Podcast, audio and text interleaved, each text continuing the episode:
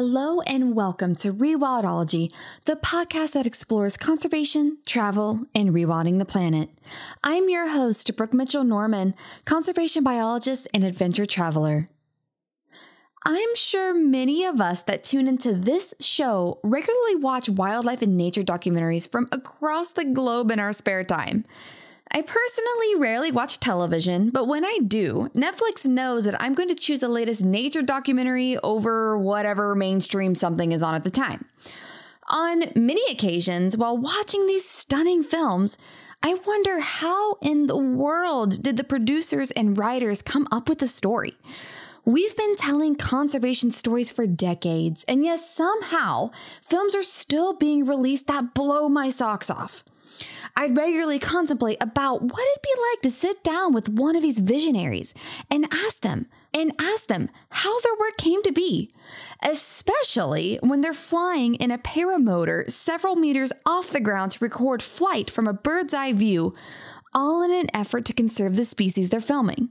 Now, that sounds like a good adventure and conservation story, doesn't it? But who is the person behind an expedition like this? Well, friends, today we are meeting one of those exceptional visionaries that is using film to protect birds. In this episode, we are sitting down with Sacha Dench, co founder of Conservation Without Borders and ambassador for the UN's Convention on Migratory Species. Sacha grew up in the wild Australian outback and knew from an early age that she wanted to spend her career in nature. She also realized that she had a natural gift to compete in unconventional sports and became a world champion freediver for the British dive team.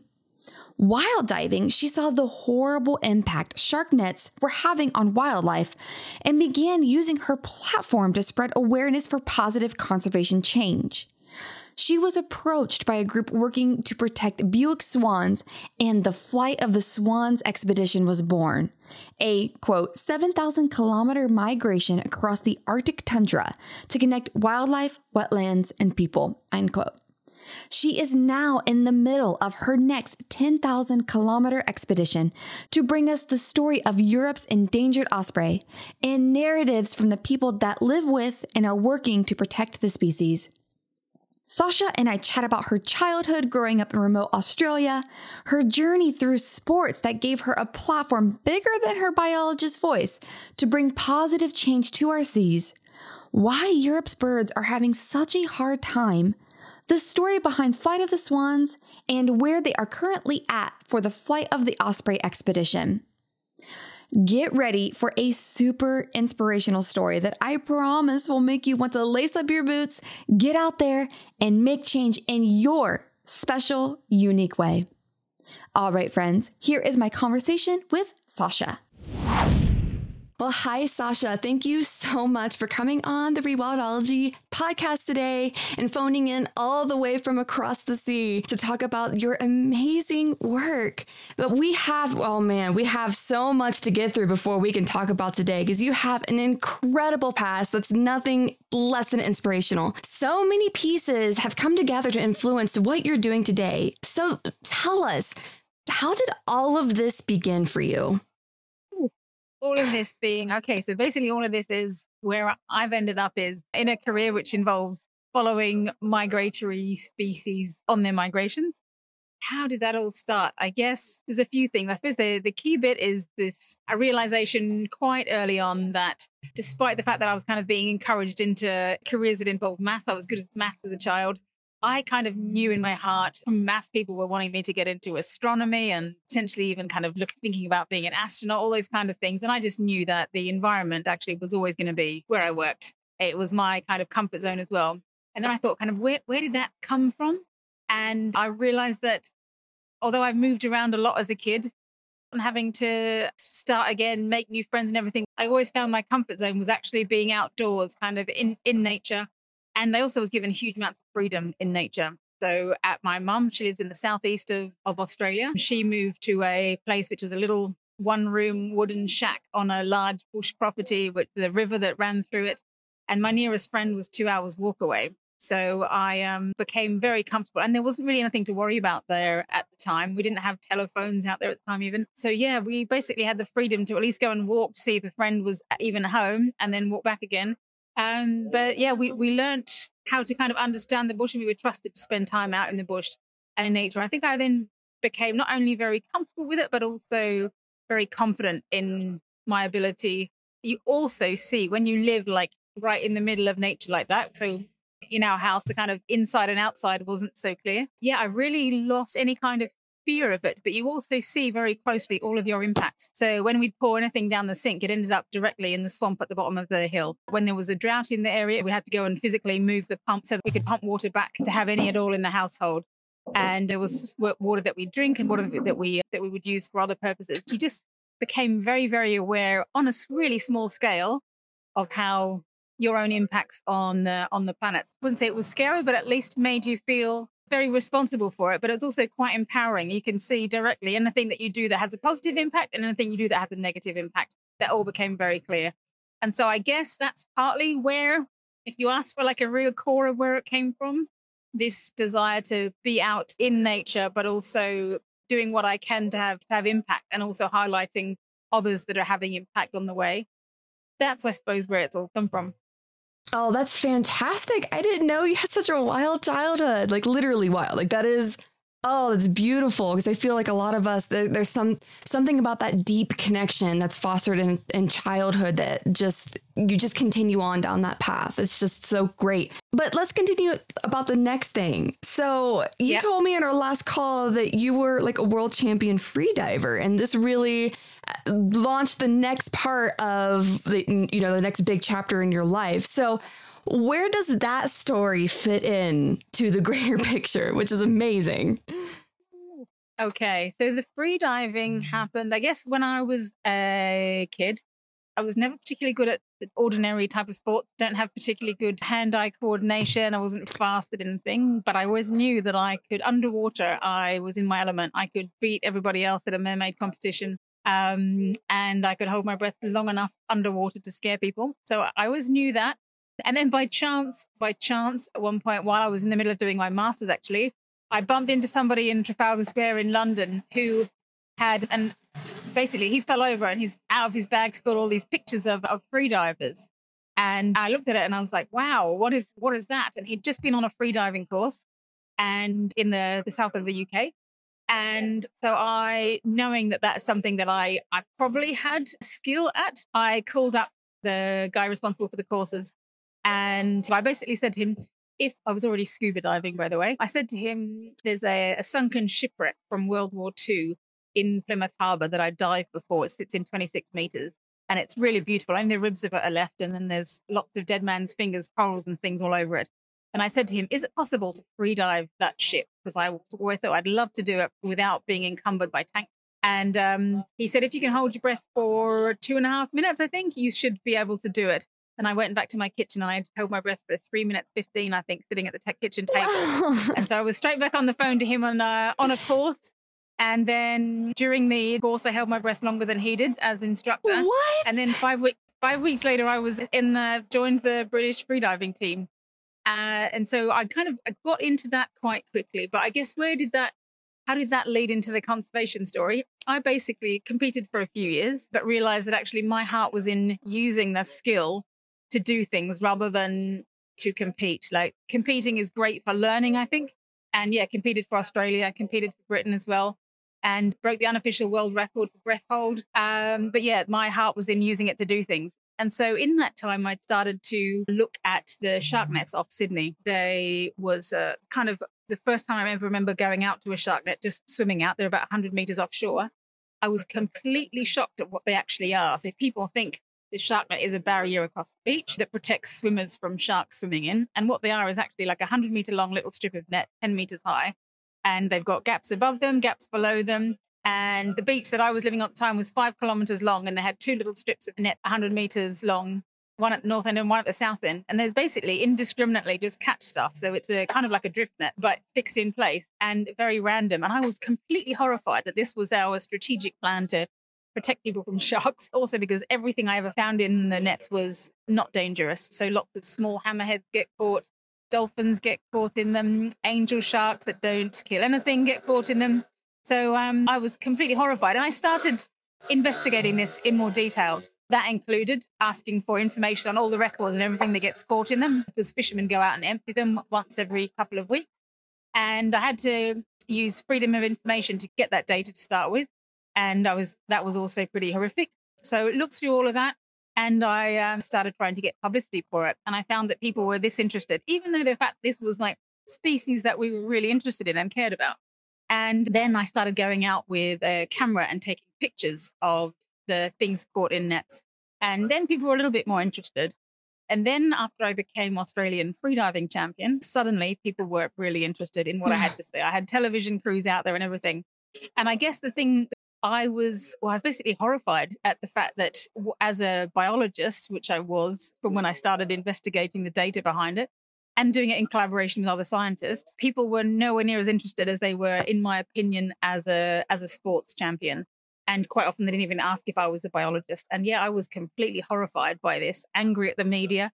And uh, yeah, then I kind of started to realize that there wasn't really any point in me fighting that if if the route through sports was a way of getting people's attention to start with. If that made the story at least feel like it could be accessible to people then that was something that i should embrace and just do make the most of it. So that is i suppose another way i ended up kind of coming going from being a pure scientist to incorporating adventure and story and i suppose also powerful human stories into conservation problems Wow. Talk about a first, like, really powerful go at this. And then, the, from what I understand, then this like led to your first big masterpiece, which I would call The Flight of the Swans. So, this film isn't like, or this whole project wasn't like anything else that I've heard of, probably you listening haven't heard of, but we're all fascinated by. So, how did the idea come to you to do the film in the way you did? And could you also explain how it all came to be and why it's so different? Okay. So, through the work that I'd been doing from sort of scientist, then into communicator, and then trying to use that to drive change, I was asked by a load of swan researchers to see if I could help them with this a problem that existed with a population called, of swans called the, well, the Bewick swans. Um, there's a group that migrate between the Russian Arctic and Western Europe, including the, the UK. And the population had been in drastic decline. So, for the, in the past 20 years, we'd lost almost half of the birds. Scientists in countries all along the flyway had looked at all the different problems they could find. But even adding up all the threats, it didn't seem like it could add up to this drastic population decline and with with certain populations, if they get below a certain point, and actually it's very hard to turn it around after that. So they were starting to get really, really worried, and then lots of them felt like really frustrated. They had data for a long time, and people weren't listening to it. And so one of the challenges for all migratory species is that you are trying to coordinate countries that have different political, economic statuses, uh, where the level of interest in conservation is very different. And also the challenges, the threats in different countries can be quite different.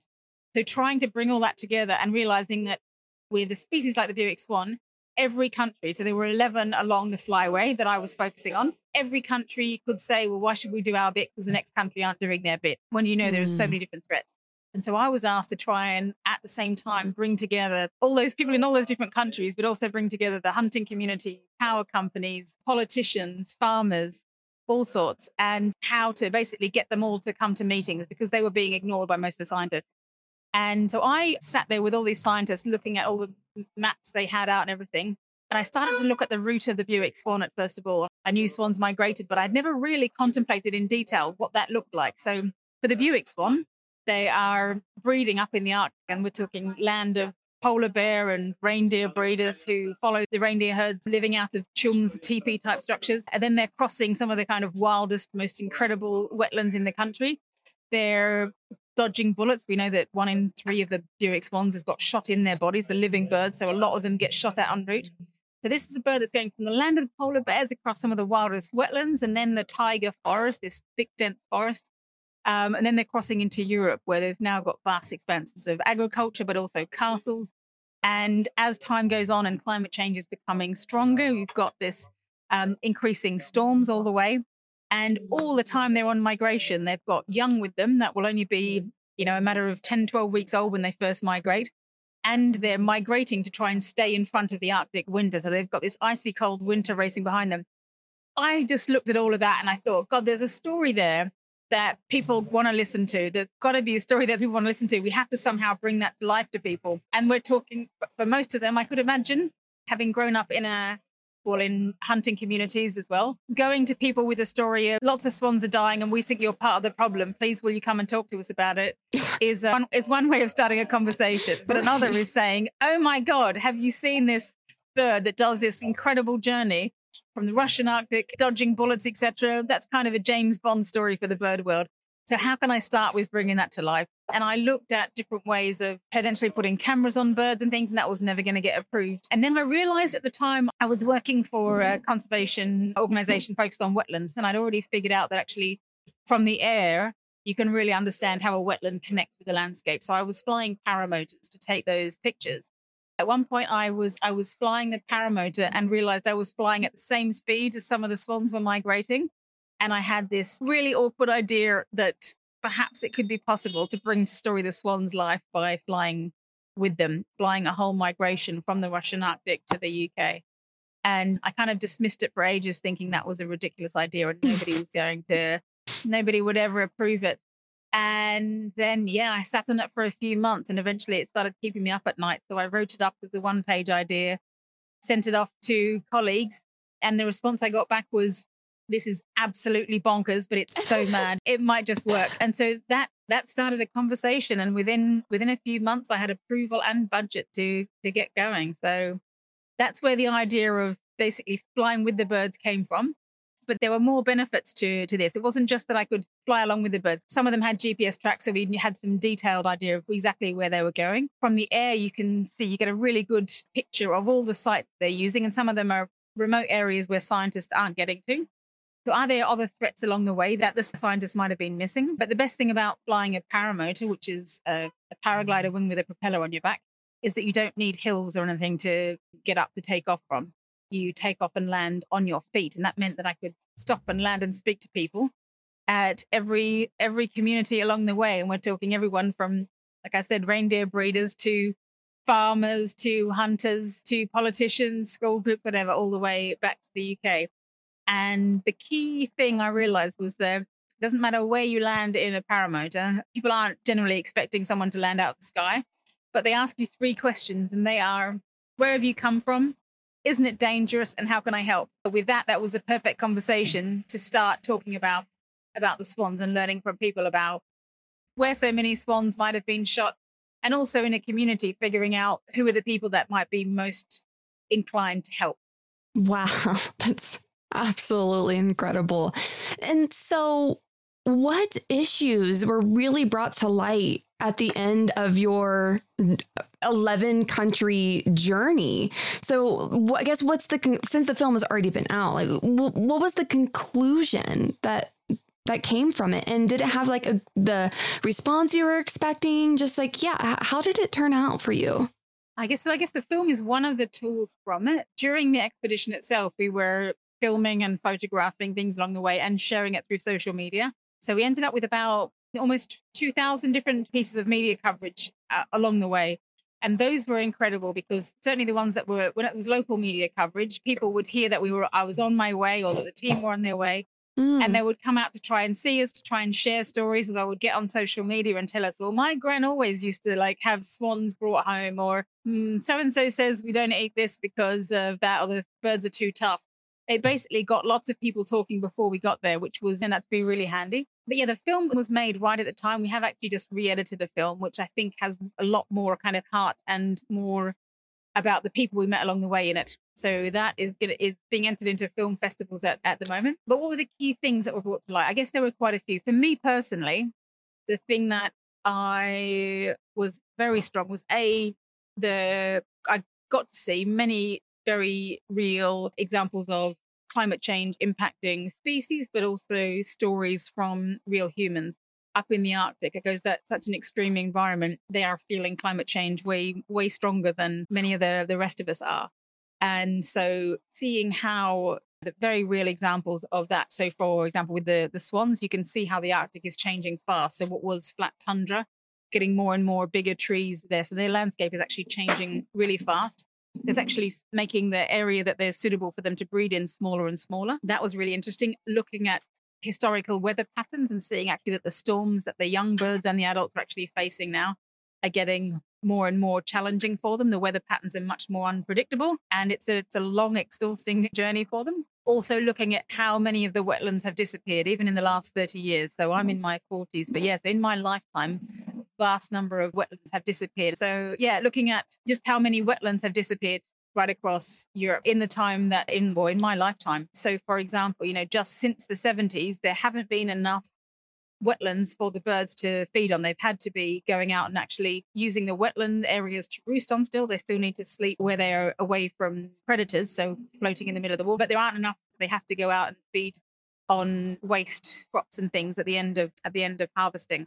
So they're looking for waste crops everywhere. So looking at how fast cropping plans, what people grow where is changing with climate change. That that change across Europe also means that the birds, rather than every year having an idea that when they get to this wetland, they'll be able to go to these places to find waste crops to feed on. They're now having to do a lot more. They arrive in a new place after maybe doing, you know, a thousand kilometer journey.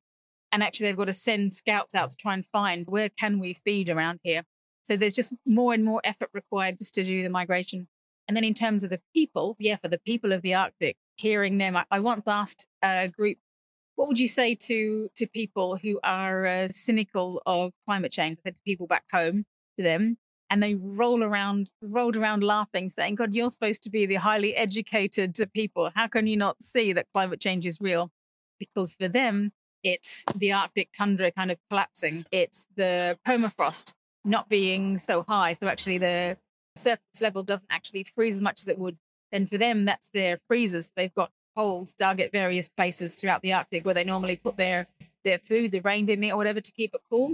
Uh, for them, it's the tundra not freezing as much. So actually the food doesn't stay cold and their food, well, it's the edges of the tundra islands and things collapsing because it's no longer frozen. It is, there's big oil pipelines run across many parts of the Russian Arctic from their oil excavation activities.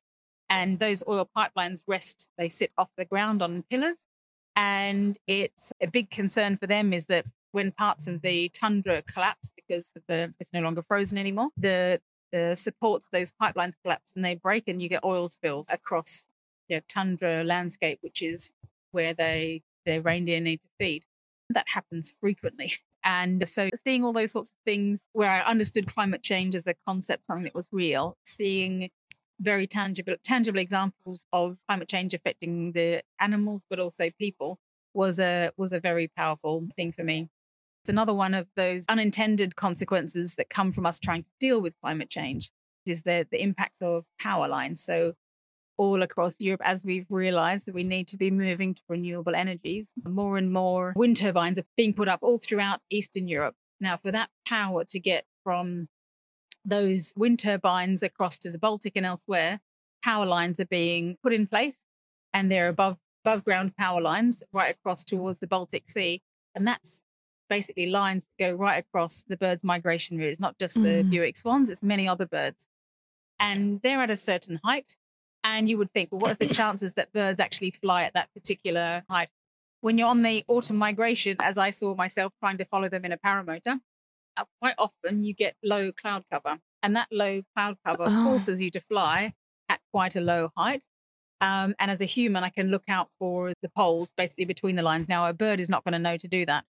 And you might also think, surely they can see some of the power lines. And I think there's one thing, it's one thing for us to try and look at power lines from below, and then you see a dark line against the sky. But if you're at the height of the power lines or just above them against a dark ground, uh, whether it's brown fields or green fields or whatever, they are absolutely impossible to see. So that was a bit of a realization for me to see just how, just how big an impact all those power lines could be on the birds and why so many of them hit power lines because they're kind of forced into that, forced into flying at that approximately that height on a regular basis. So I guess there were there were a lot of issues that were highlighted, but a key thing for me was that the areas where I could see solutions being put into place and solutions that we wanted to mm-hmm. promote.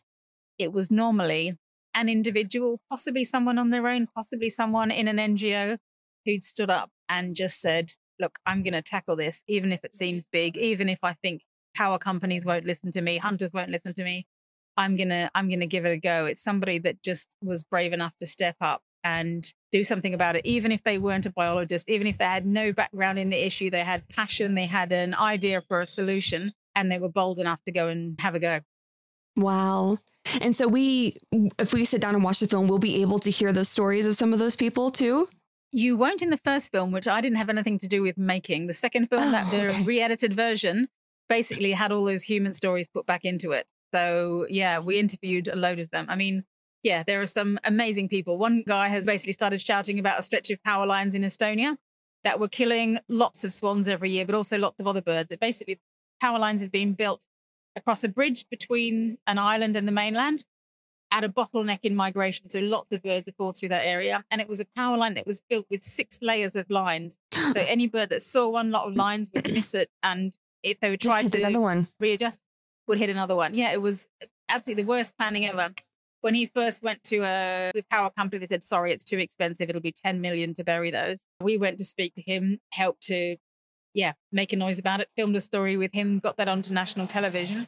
And he's carried on filming, taking, getting evidence, etc. And yeah, he's come back with every year since then, he's come back with more good news. So, first of all, it was okay, they're removing three of those levels. So, there's only going to be now three lines. And then they put diverters. So, they put basically spinning things on the whole line stretch so that at least they're more easy to see. But still kept getting caught, but a lot less. And then I got notification a couple of months ago from him. He recorded a video from the top of a cherry picker at the line saying, guess what? the, the power lines, all of them are now going to be buried by before wow. the end of 2020. So yeah, that's thousands. This was one man with the help of the community. When he started stepping up, lots of other people started, you know, agreeing with him and signing petitions and things. And yeah, that's that's an individual really winning against economic forces. You know, power companies and power is an essential thing for people. There's plenty of arguments you could make on economic and other grounds to do nothing about it except that you know if you think that kind of environmental cost that's we're talking thousands and thousands of birds every year yeah the fact that yeah he's managed to to to bring that change despite all the potential arguments counter i think is really really testament to the power of, an, of a of a person with passion stepping up and and having a go yeah Oh, such a fantastic example just how someone a normal person all of us he could be any of us listening right now yeah Could. that we, a, and that's us, you know? That is. I have a another example of a lady. She didn't have the impact in the same way, but she was in Lithuania. Again, it was a story of a six, a strip of power lines that ran over a bridge through the center of the city. She and others had seen basically every time people would come through, anyone was basically walking along the river, kayaking along the river, the birds would be lifted off the lake. And because of the way the power lines were positioned on a bend in the river, birds would hit the lines all the time. So, uh, yeah, we found a, one occasion this one bird had actually hit the power lines and had broken its wing and hadn't actually died, but it basically wouldn't have survived the, the winter there on its own. So it was a, a Bewick swan. She had just decided to go and feed it. So all through the year, even through the mm. winter months when it wouldn't normally survive there. She went out and fed it all year, and she'd been doing it now for three years by the time we got there to try to tell her story. and every year, the Bewick swans come back on migration, and she spends like two weeks with them there while they're there feeding, and then they leave again, and she she's then on her own for the next couple of years. But she did that repeatedly. We went and covered a story with her, and then another kayaker who had no idea of the impact that they were having on every time they scare the birds up he went down and, and filmed it. So he had evidence of this happening. And then within a matter of weeks, the power company had responded to that and put diverters on those power lines and had plans to move them to a different position. But again, I think it's again, it's yeah, that wasn't it was help of NGOs once they realized they gave some sort of scientific backing to it, but it was individuals stepping up and saying, this is a this is an issue. If I can give a, another example up in the Arctic, like we as I said earlier, we had one of the issues we knew was a big problem was illegal shooting of birds. One in three birds, when we catch them and x-ray them, has got shot in it. So they've been shot and survived. How many more have died? We don't know. Uh, we had no idea how to reach hunters. How do you get through to hunters and hunters in, in different communities? We didn't know exactly where it was happening. So up in the Arctic, I asked if I basically asked lots of people from the hunting tourism world to come and have a meeting with me about my expedition, particularly about logistics. So how do we cross? How can I cross the Arctic if I need to refuel in a few key positions? And whilst there was lots of laughing and jokes at one point, I ended up with quite a few different people, so a bush pilot and others, all offering to help. And by the end of the expedition, we'd made enough friends and people that I had.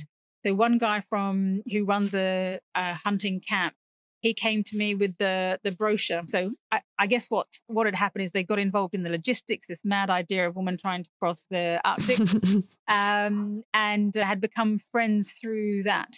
And yeah, he came to me with his brochure and showed me pictures of it. And the cover picture for uh, his hunting tours was two Bewick swans over a barbecue. And he said to me, Look, I am so sorry. I had no idea the swans were in decline. Like, I think we'd heard that there was an issue, but we assumed it was just because, you know, swans were in fairy tales, not because the numbers are really going down. And I'm really sorry. I want to help do something about it. So we wow. ended up with a group of, of hunters, other hunters as well, all calling themselves the, the Swan Champion Network and um, they're, they're the ones who are going out with posters, talking to people, putting up posters in all the hunting lodges saying, you know, these are the protected species. But I think because we just hadn't engaged them before, you know, with scientific papers had been written, we just hadn't engaged them in a way that they could see, I guess, realize for themselves that they not only were they potentially part of the problem, but they could instantly make themselves one of the good guys. But again, for me, it was not anybody saying, please do this. It was them, it was somebody else kind of seeing that there was something they could help solve and putting their hand up and saying, look, even if this makes me unpopular amongst other hunters, I think I can do something about it. So I'm going to have a go. So, yeah, again, and not a scientist. Maybe scientists help kind of sound the alarm, but you need people of other skills, other network to step up and say, I can solve this. And we need to make sure they have an opportunity. So I think a big part of what we do is let people see how they could help and what the, maybe they could change and offer to help and be one of the good guys rather than go straight in with saying you're a problem. Oh my uh, gosh. Right, right. Because, uh, well, one, this us versus them mentality, and I've talked about it a lot on this podcast. Like, if there's anything that needs to stop immediately, it's that. Yeah, it's so mm-hmm. easy to push people away that might have different values than you, might have a different way of life, but that doesn't mean they're wrong. And we can all come together on this one issue and see how, with all of us and all of our different expertise, can possibly come up with different solutions. And all of these solutions together might actually make the difference. And you just gave what, like three, four examples of people that are completely different. They couldn't be more different. But all of you came together just for this one expedition, for this one bird and look at the yeah. cascading mm. effects that happen from that. Like that's yeah an amazing story. Yeah. and it, it, it keeps on happening as the years go on as well, which is which is great. And then I guess it brings me to the expedition I'm in the middle of at the moment is following the osprey, which in in Europe has actually been driven to extinction in most countries from the mm. UK and all of southern Europe over the years. Which in other around in other continents, the osprey is still quite a common bird, so you'd almost not be able to imagine it. But anywhere where we had big Catholic communities who'd build fish ponds. It would basically attract all the all the available ospreys to those fish ponds, and they were then killed for the their impact on the fish for them taking fish. And so that's been pretty devastating. So we're now on this expedition, and we're again looking at all the different threats there are to the ospreys on migration, and there could be lots of finger pointing. I'm all about completely acknowledging that I am just I am part of a system, and I think that's the key thing. We're trying to look at a system and highlighting like the different roles people play and how they could be part of the solution. And as you said, the kind of us and them thing, I'm finding actually also really difficult now. Because, for example, we know in West Africa where the birds end up, removal of rainforest for the plantation of, of cocoa has been a big problem. However, you know, my family are relatively well off. My mother is Swiss. My Swiss grandfather in the 1930s was a cocoa trader in Ghana specifically, which is the end of our expedition. So I'm 100% part of that system. Not only do I eat chocolate, but I've been part of that that system. My English grandfather made his money selling mining and plantation equipment to Africa.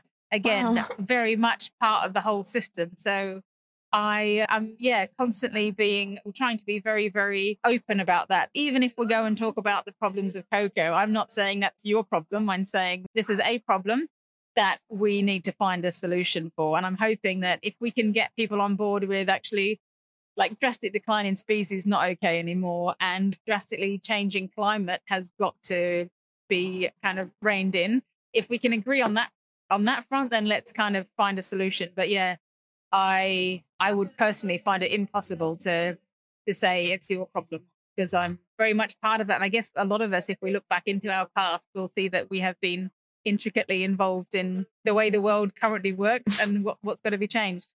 Right yes. So uh, going back to maybe the origins of the flight of the osprey mm-hmm. why did this species I mean, you gave like a little bit of hints of some things that might be going on with the osprey, but why mm-hmm. this series, like why this species specifically? And is that the main issue that you are hoping to address in the end? Or what are maybe some of the other stories that you hope to bring in by telling the osprey story throughout the UK? after the, the flight of the swans expedition i'd seen lots of different threats to the birds but actually i'd also seen quite often how climate change was exacerbating a lot of those issues and so at that point, I thought, okay, climate change has got to be something that I, I try and find a way that I can contribute to it, to to solving it. Let's say that. What contribution can I I make? And then, not long after that, we had the really unfortunate experience of um, losing our family home in Australia in the bushfires. That place I mentioned, where we had a lovely indoor outdoor kind of lifestyle, um, yeah, that was lost in the bush, bushfires, but to a fire that which was on a scale like we'd never seen before. Let's say 20, 30, 50, 100 times worse than anything before, much faster. Rather than being a fire with a fire front, it was a massive wall of fire that was throwing like lightning bolts and had gas balls exploding two kilometers in front of the fire front. So anyone trying to fight it just had, had no chance. And it was connected to the, the thunder cloud. So an 11, about an 11 kilometer high front but with all sorts going on in front of it. So we'd all been told to just not be anywhere near there. It was mind blowing.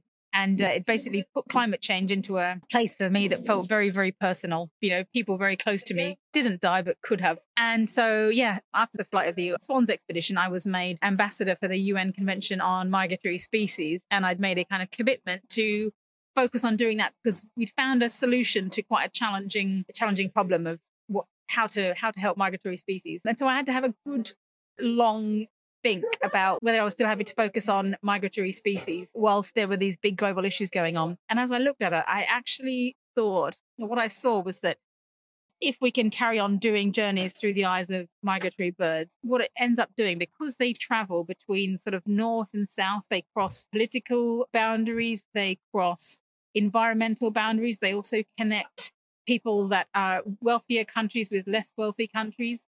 What you're doing in taking a slice of the world, so most all of the, the flyways around the world, about nine of them, are basically taking a slice of the of the world, but which is at a scale that you can that you can deal with, that people can get their head around. So trying to solve global problems kind of makes most people's head explode. In fact, everybody's heads explode. Let's be honest. But if you yes. can look at, say, the journey of migratory birds going between north and south, this sort of transect of the world, is that a scale at which we can see really tangible links between threats and outcomes? Can we really see the tangible impacts that groups and communities are, are having? Can we focus on specific companies that we know could change the way they do things in these places?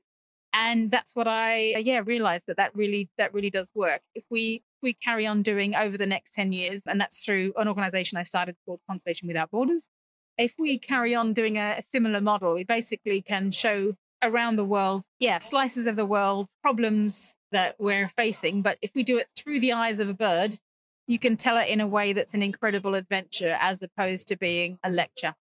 So one that people want to to come and listen to rather than one they kind of look away from. you asked why the osprey in particular, and for me the the osprey is really interesting because when certainly in, in Europe, it's a bird that is trying to make a comeback. There's been a lot of reintroduction of the bird going on in different places. And yeah, we're making a big effort. However, we still have 70 to 80% of all the young birds that leave their nest never survive the, the migration to return to breed. And that's a really big number. And, uh, but they also sit in an interesting position in a food chain. they're top of a food chain and they, they eat only fish or predominantly fish, but they rely on healthy forests, but also freshwater and saltwater wetlands. And so, yeah, they're in a good position so that if we can find out what might be going wrong for the osprey, we could also be helping lots of other species that are using those same wetlands and the forests. Yeah. And I, am in the Colorado Rockies in the United States, and I live on a really, really big lake. I just moved here. It's absolutely just a complete playground here, and there's osprey everywhere. So I had no clue. I mean, even me being in this field, like I had absolutely no clue that these birds were having such a hard time in another place. So I was so excited to talk to you about this because, like, one, it's an, obviously a really big issue. I am a massive fan of predatory birds because I just think think they're freaking awesome. Like just they're yeah. just so cool to just learn about. And then also that my neighbor, my bird neighbor, just their counterparts in the other part of the world is having such a hard time. But moving beyond just the bird itself, as me, a biologist, I always love to talk about the wildlife itself. Who are the players that are a part of this story. Are you able to tell us that yet, or do we have to wait until until it's out? But maybe maybe who are some of the voices that you you can talk to us about as of now? So we haven't yet crossed into Africa. So we're only we've only done the European leg of this expedition so far. So I'm hoping people will be able to log in and follow the rest of the story. I have been speaking to different people in different countries for many, many months. In fact, the expedition has been being planned for three years now. But just since we've just since we've left the UK, there've been all, all sorts of threats, I suppose. Let, us go into those that have been brought to our attention.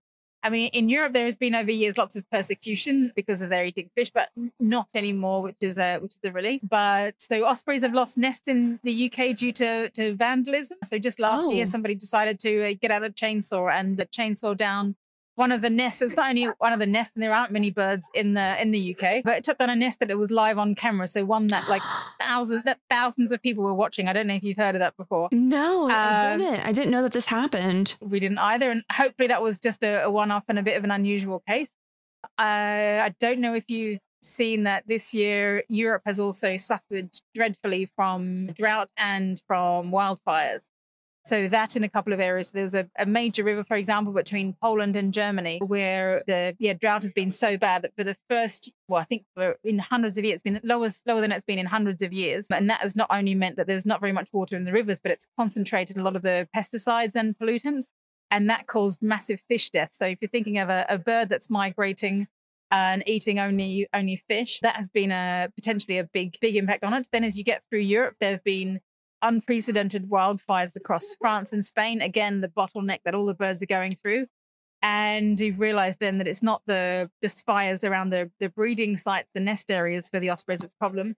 When those fires are going and the winds are, are blowing, that actually creates a barrier to migration. So an osprey will fly through some fog, it will fly through some headwind and and even rain, but uh, it can't fly into into smoke and what does a bird do when it when it comes across a, a wall of smoke i guess that's one thing we will we will find out over time because mm. unfortunately these wildfires are going to be going on again and again. What other threats? We've come across the a practice which I'd not heard of, which is spraying or control of mosquitoes via spraying a, a bacteria and that controls the mosquito larvae, but also uh, chironomid larvae, which is that live lower down in, in ponds and wetlands. But really unusually, so in uh, all along the coast of France, we were once at one point we were at a big wetland, which is on the biggest estuary in Western Europe, and it's a migration bottleneck for lots and lots of birds. And uh, it's also an area where tourists are encouraged to go to. And as we were standing there at this incredible wetland, uh, the helicopter appeared flying very low over the wetland, so at about 20 meters, running transects back and forth. And I was like, what on earth can this be? Like a helicopter, it, they must be looking for a lost person or something. And one of my colleagues said, I think they're spraying something. And yes, we found out they are spraying then. They're spraying to control the mosquitoes because the tourists won't like them. The tourists are coming and they're being attracted to come and look at the nature. And the mosquitoes that they're killing and the chironomid larvae are the base of the entire food chain for the wildlife in that area. So the short sightedness of doing that and doing it during the peak migration season for all the birds that are going between Europe and Africa. Um, for many of the smaller birds, that's what they're eating. But for the larger birds like the osprey, this is what fish are eating. So the idea of of spraying to control them for a tourist just seems ridiculous. And again, I thought that it was one side at first, and then I've realized actually that's quite widespread. So that that is a, a bit of a challenge for us as well. However, there have also been some incredible stories of people. So in several different parts of the uh, journey. There have been areas where ospreys have been electrocuted or collided with power lines, but particularly electrocution is a challenge for the birds. They'll go catch a fish, perch on top of a of a pylon, and when they're they're perched, they can basically, if if it's an older form of power line, they can be electrocuted. And there's several examples, one particular in Wales, with an individual called Gail, whose favorite osprey was electrocuted on a power line. And she's a speech therapist or something like that, has nothing to do with the industry at all. And she decided to take it upon herself to call the power company and say, You've got to change this.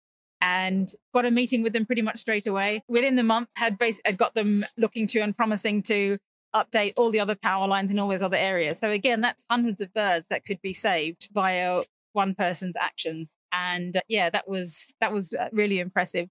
We've also got stories of ships captains and now many more. We've basically got satellite tags on four different birds, one adult and three juvenile birds to try and look specifically at their movements and then look at the weather conditions and what's going on right now and see if we can explain it or what more they could tell us. And whilst one of the birds has unfortunately already been lost to sea, it's been blown out off Ireland. One of the birds called Glen disappeared off the off the tip of Cornwall, and it should have basically been heading directly south, but was blown.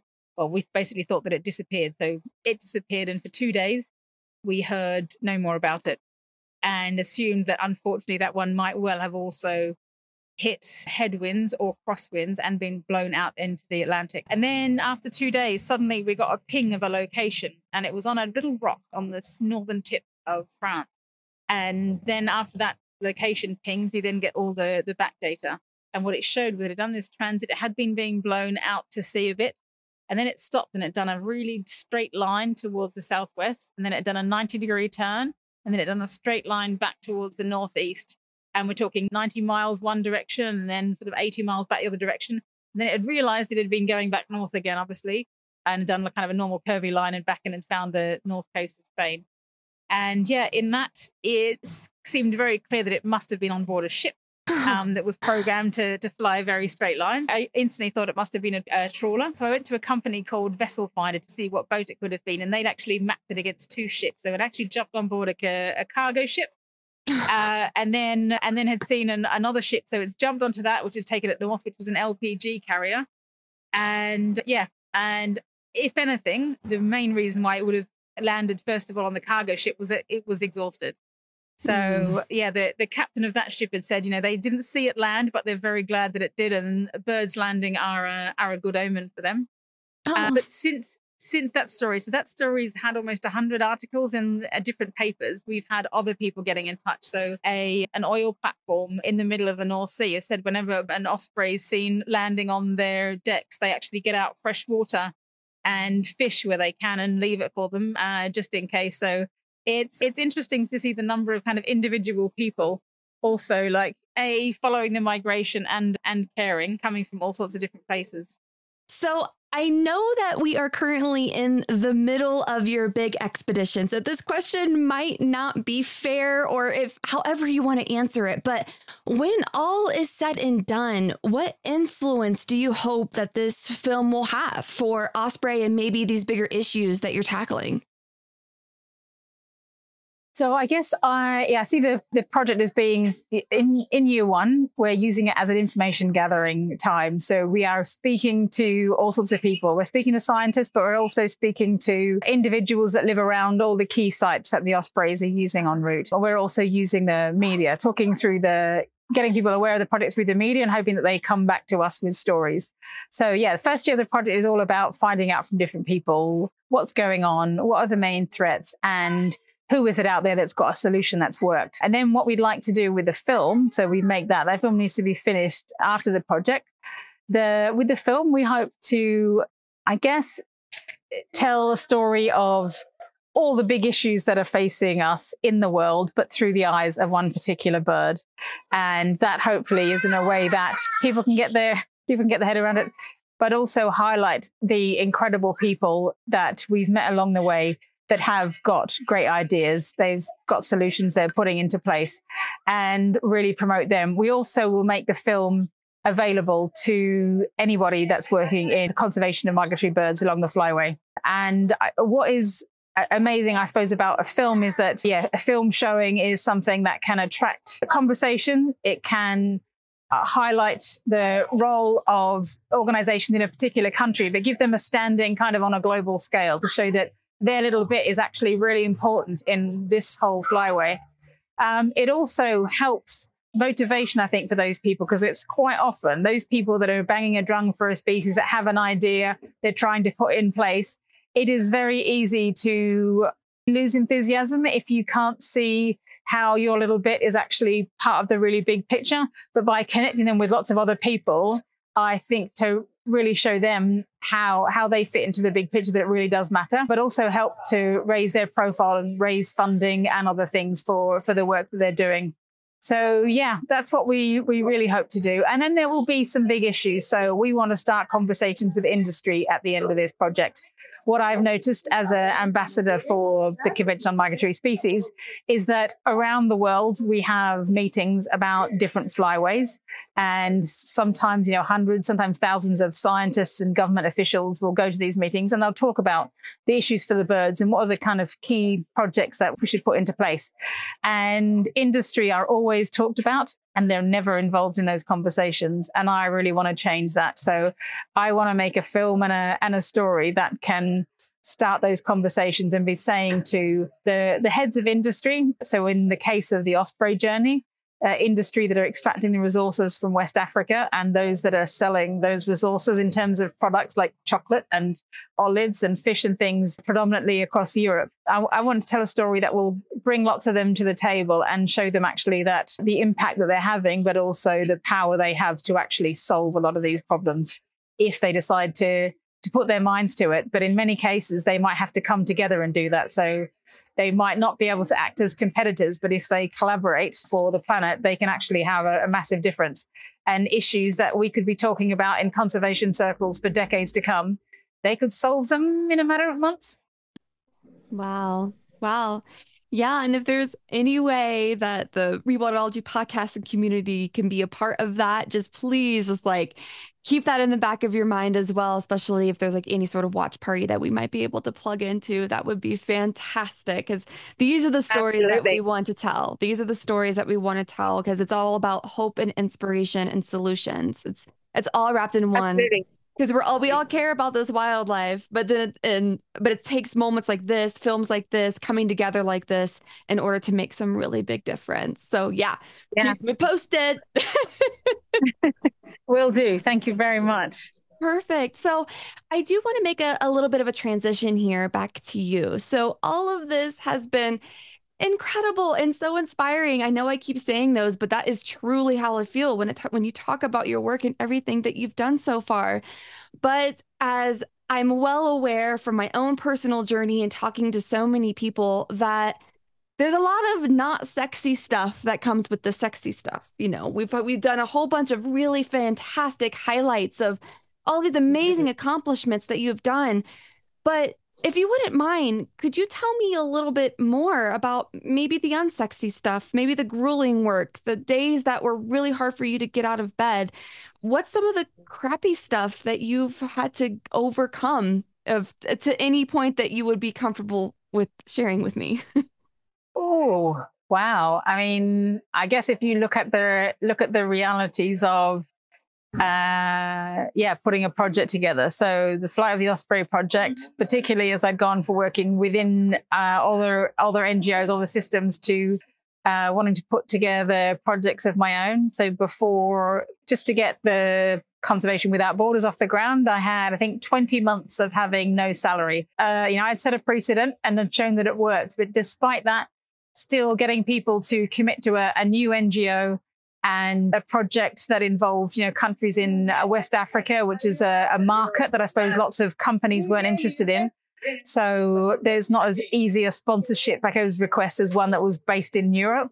Yeah, 20 months of having no salary, but just believing 100% in what I was doing. So that is all pretty unsexy. I mean, I, it's I, every time you speak to a new potential sponsor, you go into it with, you know, enthusiasm. But yeah, behind the scenes, it's predominantly sitting at a computer, writing proposals, redrafting proposals. I'd say that was pretty unsexy, but I believed in it wholeheartedly. And there were a few, there were a few moments along those months that I, uh, I really wondered whether I was doing the right thing, but I have a good network of people who I'd see as devil's advocates. They're supporters, but they're challenging supporters. And some of them have come into my world as being just complete, um, I guess, yeah, people who've got in touch to, to criticize for some reason. And I've, where I've can, where someone's criticized, but with something that actually had a bit of uh, context to it and had a bit of meaning. I've tried where possible to to keep them involved. So yeah, I've got a good network of people that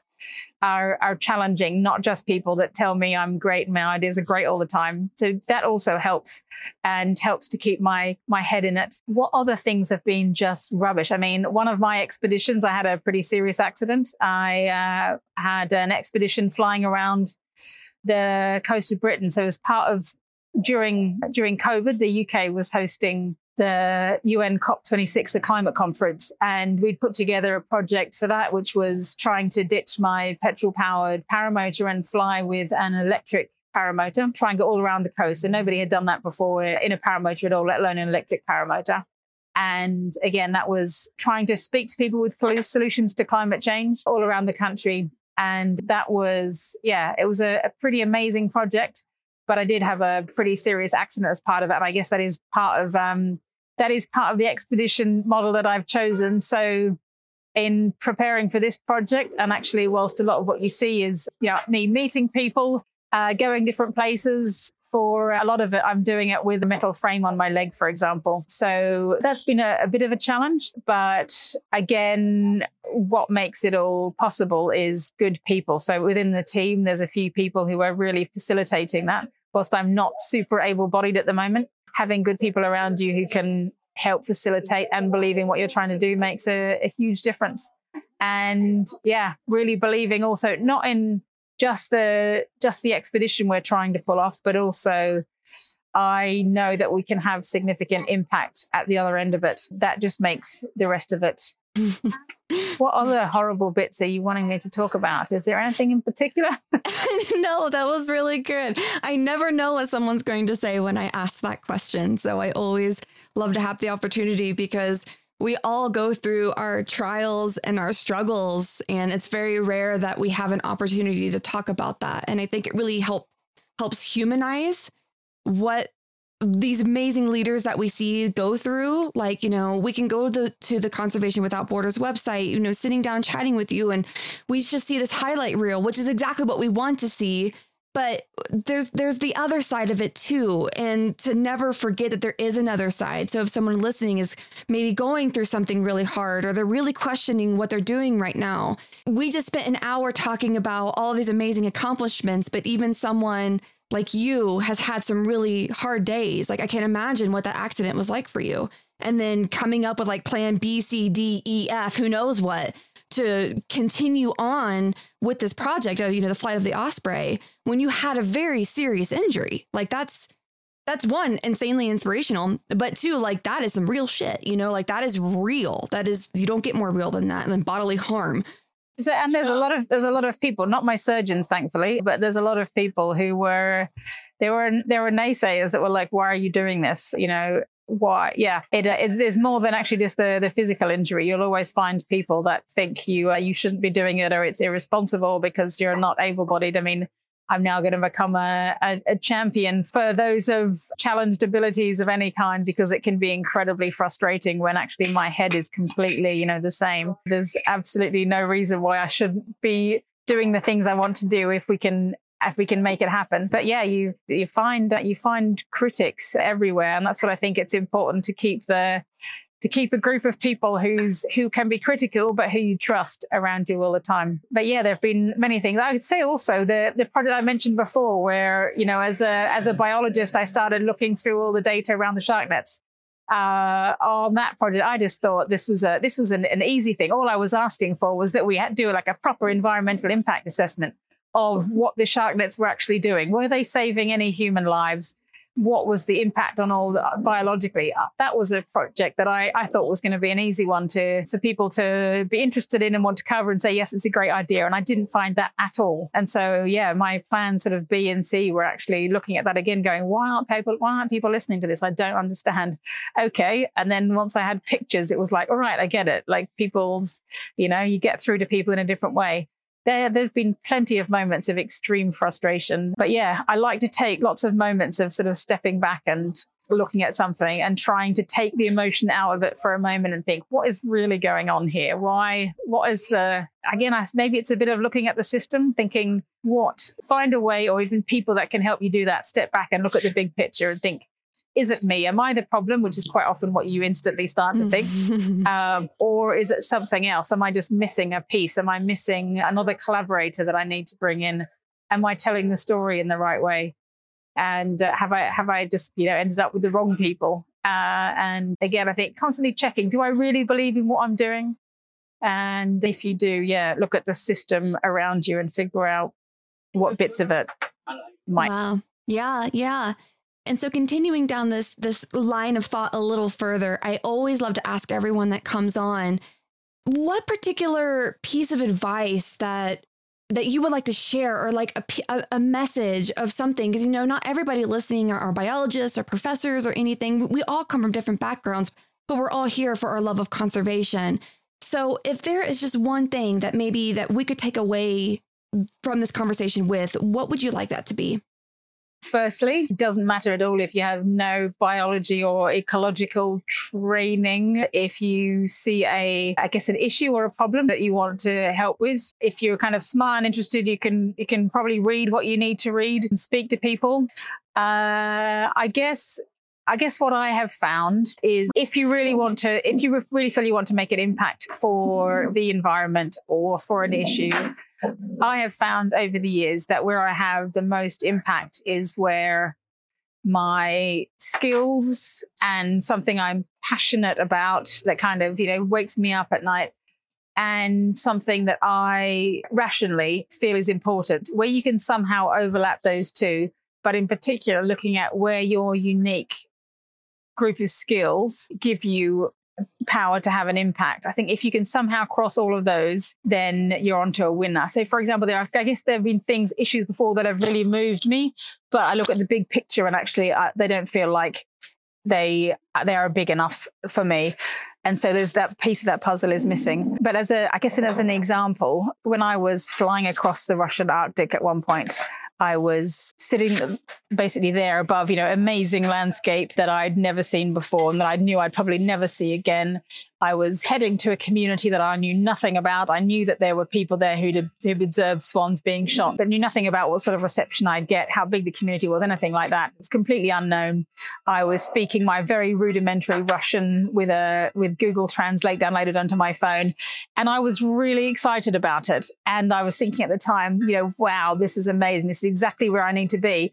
And yet, for most people, that exact scenario would have been absolute hell. Even the biologists right. and ecologists that I knew, the scientists working in swans, the idea of randomly turning up in a community, trying to talk to a load of people that had, that we knew were hunting swans about hunting, so that you might have got an aggressive response. You're in a wild landscape where an engine failure would have meant like having to look after yourself in the country where there's bears and polar bears and things. For me, I was in my absolute element. And I was pretty sure that I would be able to use all sorts of different skills, I suppose, to, to get people to be on my side. Um, and yet, yeah, for, for, most other people, that would have been absolute hell. And it wasn't the group of skills that I, you know, was how much of my biology training, how much of my genetics training was I really using in that situation? Not very much. I was using my the fact that I'd grown up in hunting communities, the fact that I was quite comfortable in nature, and the fact that I kind of I really like and I'm interested in people and I'm passionate about what I'm doing. I was using that different mix of skills. I also don't want that to anybody to be thinking about looking at that and thinking that's what a conservationist looks like because it looks like all sorts of different things. And I, I have spoken before at events when you know young people have come up and said, and that's amazing, but I couldn't do anything like that.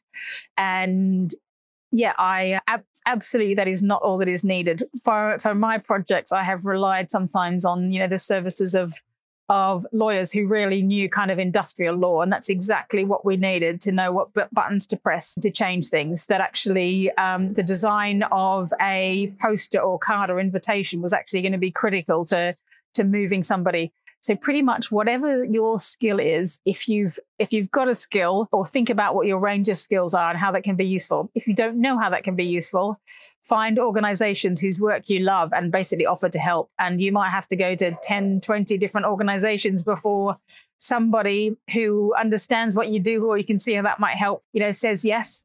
Uh, but yeah, that's a good place to start. And otherwise, if there are, yeah, if you've got time to to look into an issue, in more depth, you're bound to find somewhere that your unique range of skills could help.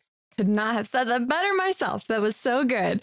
Oh, Sacha, I could talk to you all day, but I know that you have so many amazing things to get to. It is your evening time right now. It is my morning. I've been drinking my cup of coffee, ramping up for the day there's nothing better than starting a day like this, sitting down with an absolutely inspirational person. But so, how can someone maybe engage with the project, maybe follow it as it's going along, and maybe even try to connect with you or Conservation Without Borders to learn more or just uh, ask further questions?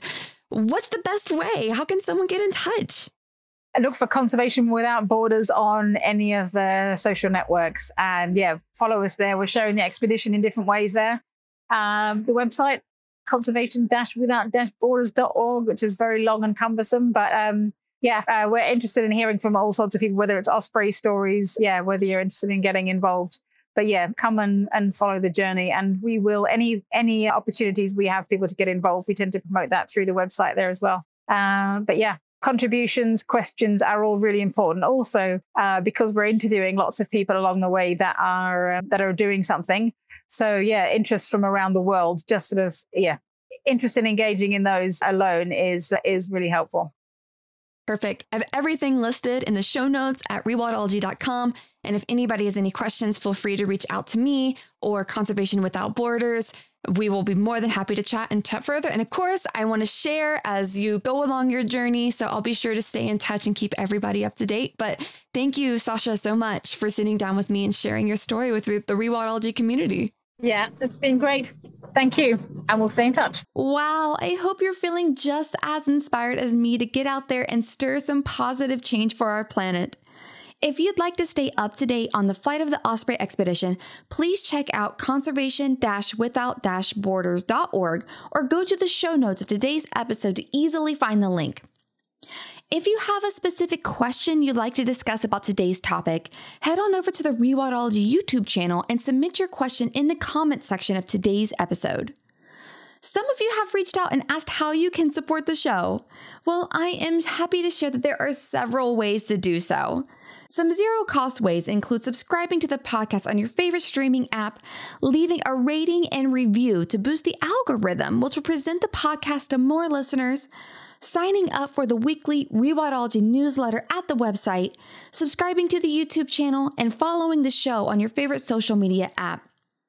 If you'd like to financially support the show and help us keep these stories on the airwaves, consider making a monetary donation at rewildology.com or purchase a piece of swag to show off your rewildology love. At least 10% of proceeds from this podcast will be donated to our conservation partners. I'd also like to extend a special thanks to Heather Valley, the show's audio and video producer, for making the show sound and look awesome, and Focusrite for powering the podcast sound. If you'd like to see the Focusrite gear we use to record the show, head on over to rewildology.com and check out Nature Podcasting under the Resources tab. Until next time, friends, together we'll rewild the planet.